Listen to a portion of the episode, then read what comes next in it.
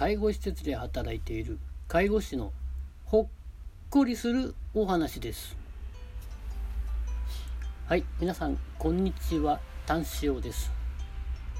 今日お話しする、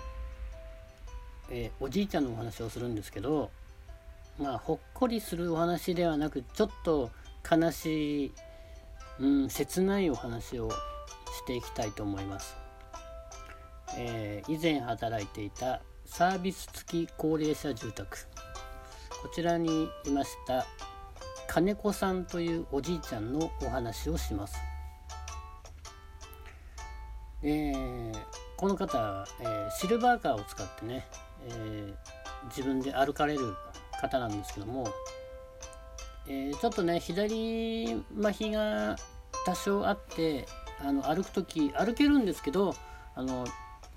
ビッグを引いて歩く感じでしたね。うん、でこの方はねあの、まあ、この方はあの生活保護でした。で生活保護で、えー、まあそうですね、まあ、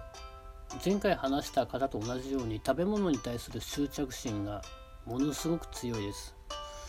で、まあ、生活保護の人特有なのかはわからないんですけど、まあ、たまたまだったのかもしれないんですけどやっぱりその執着心が強くてまあ自分の買ったものがあるうちはあのどうしても欲しいんだっていうことを両手を合わせてあの頼んできてました。で昼間はねまだねあの口の悪いパート職員とかがねあのいい意味で説得するんですけど夜間帯はねそれがないのであの特にあの巡視とかコールがない限りはで特に特変病気が病気の人がいるとかっていうのがなければあの休憩室にねこもって鍵閉めてそこでラジオを聞いたりしていました。でこの金子さんはね本当にねあの甘いものが大好きで、まあ、よく飴玉をね要求してくるんですよ、まあ、自分でも飴玉を買われるんですけどまあその在庫がなくなるとあの私がね夜勤の時にあの休憩室でもうラジオも消してラジオも消してっていうかそのその休憩室が2階にあったんですけども金子さんのお部屋も2階にあってで金子さんはシルバーカー引いてビッグ引いてくるんで結構足音が響くんですね。遠くても。あ金子さんが部屋から出てきたなと。分かるとあの休憩室の電気を消してでラジオも消してシーンとしていないよっていうイルスだよっていう状況を作るんです。でも金子さんはあの休憩室の前にしばらく、うん、休憩室の前であの足跡が止まってピタッと。でもそこですぐ話しかけるんじゃなくて何分か経って多分耳を澄ませて中の様子を疑ってるだと思うんですけど。で「単勝さん単勝さん単勝さんいるんでしょ単勝さんの私物でいいんで飴玉ください」って言ってくるんです。まあ、それでもあのイルスをしていると、まあ、諦めて諦めてって言ってもよ30分ぐらい粘りますけどね。諦めてお部屋に帰ります。でお部屋に帰ったところで休憩所のドアを鍵を開けて閉めてで閉めた時にカチャッて音がするんですねきっと。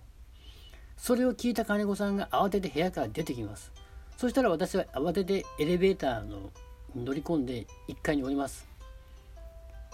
で1階に降りてあの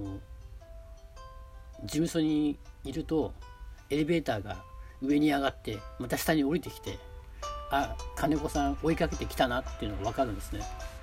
まあそんな時でもあの身を潜めてもうね一回ね顔を合わせちゃうとねとにかくしつこいしね結構暴力的でもあるのでね事故とかあってはいけないのでできる限りこう接触なく、まあ、もちろんあのその人が故意にナースコールを押したらそれは行きますけどでなければできる限り接触はしないようにしてました。で、ね、この方はねよくよだれを垂らすんですね。なので常に手ぬぐいをシルバーカーの中や手に握ってました。でそのよだれが原因だと思うんですけどもあのボックスティッシュにもものすごい執着心があってベッドの上にはあのボックスティッシュから抜いたティッシュがたくさん敷いてあるんですね。もういつこうよだれが垂れてもいいような万全の体制。だからお買い物をする時もまあ食べ物と同時にティッシュも結構買うんであの通常の生活保護の人たちよりもお菓子少なめになってしまうんですね。ティッシュ代も結構かかってしまうので。だからねティッシュをやめてタオルだけにすればもっとお菓子買えるのにとは思ってたんですけどまあ本人がそれでよしとするならばそれでいいと思ってました。でこの方でねあの、まあ、生活保護といってもやっぱり宝物というものがあります。これだけは絶対になくしちゃいけない。取られてはいけない。っていうものがあってそれが枕の下にあったんですけどもお財布ですね。黒いうん革のチャック付きの5センチ ×3 センチぐらいの黒いお財布がありました。でものすごいお金が入ってんのかなって、まあ、普通思うと思うんですけど、まあ、所持金は15円ぐらいでした。でもその方にとってはすごく大切なもので、まあ、たまに病院とかに行く時も必ず持っていく寝る前に必ず確認する食事とかに行って部屋を開けて帰ってくる時にも当然確認する、まあ、それぐらい大切なもののようでした。で、えー、この金子さんにはねお兄さんがいるんですね。でお兄さんは東京であの建築土方業をやってる。と本人は思い込んでいました。まあもちろん若い頃はそうでした。東京で建築業で働いていたそうです。ただ現在はお兄さんも生活保護であのちょっと離れたとこに別々の施設に入ってるっていう状況です。でたまにね1年に1回か2回ですかねお兄さんが、えー、こちらの施設にやってきて弟に会いに来るんですね。そうすると「あの金子さん」って「何日にお兄さん来るってよ」って言うとすごく喜んで兄貴が来たらあのラーメン食べに行くんだって。それがもう楽しみで仕方ないって。で当日お兄さんが来る直前ですかね。金子さんやっとお兄さん来るねって言うとうんあの今日は兄貴とラーメンを食べに行くからお昼はいらないからっておっしゃっていたんです。でもあのお兄さんから電話があってお昼食べさせてくださいあのその後あの食事もするけどとりあえず食べさせてくださいということで、まあ、本人金子さんにも伝えたら「うん分かったあのもしかしたら夕飯食べれなくなっちゃうかもしれないけどうん今日はあのうまいラーメン食べてくるよ」そそうですか」って言ってお兄さんが来ました。でお兄さんがねあのスーパーで買った買い物袋を手に来たんですね。でいつまでたっても出かけていかない部屋にこもったまんまで出かけていかないんであの尋ねてああの「タクシーとか呼びますか?」とか言ったらあのお兄さんが出てきて「いや今日はあのラーメンとか行かない、うん、あのスーパーで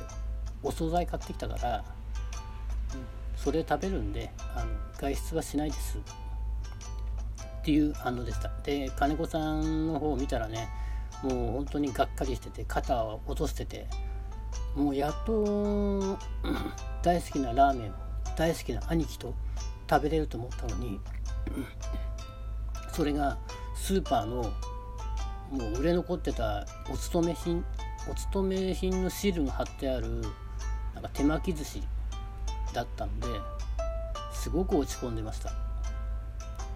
まあ我々もねあのお兄さんも生活保護の状態ででタクシー使って来るぐらいだからそんなに所持金ないだろうとは思ってましたけどあの落胆用はすごかったですね。兄貴東京で働いて金稼いでんじゃないのかよって多分心の中では思ってたと思うんですけどまあ実際にはお兄さんも生活保護でねあの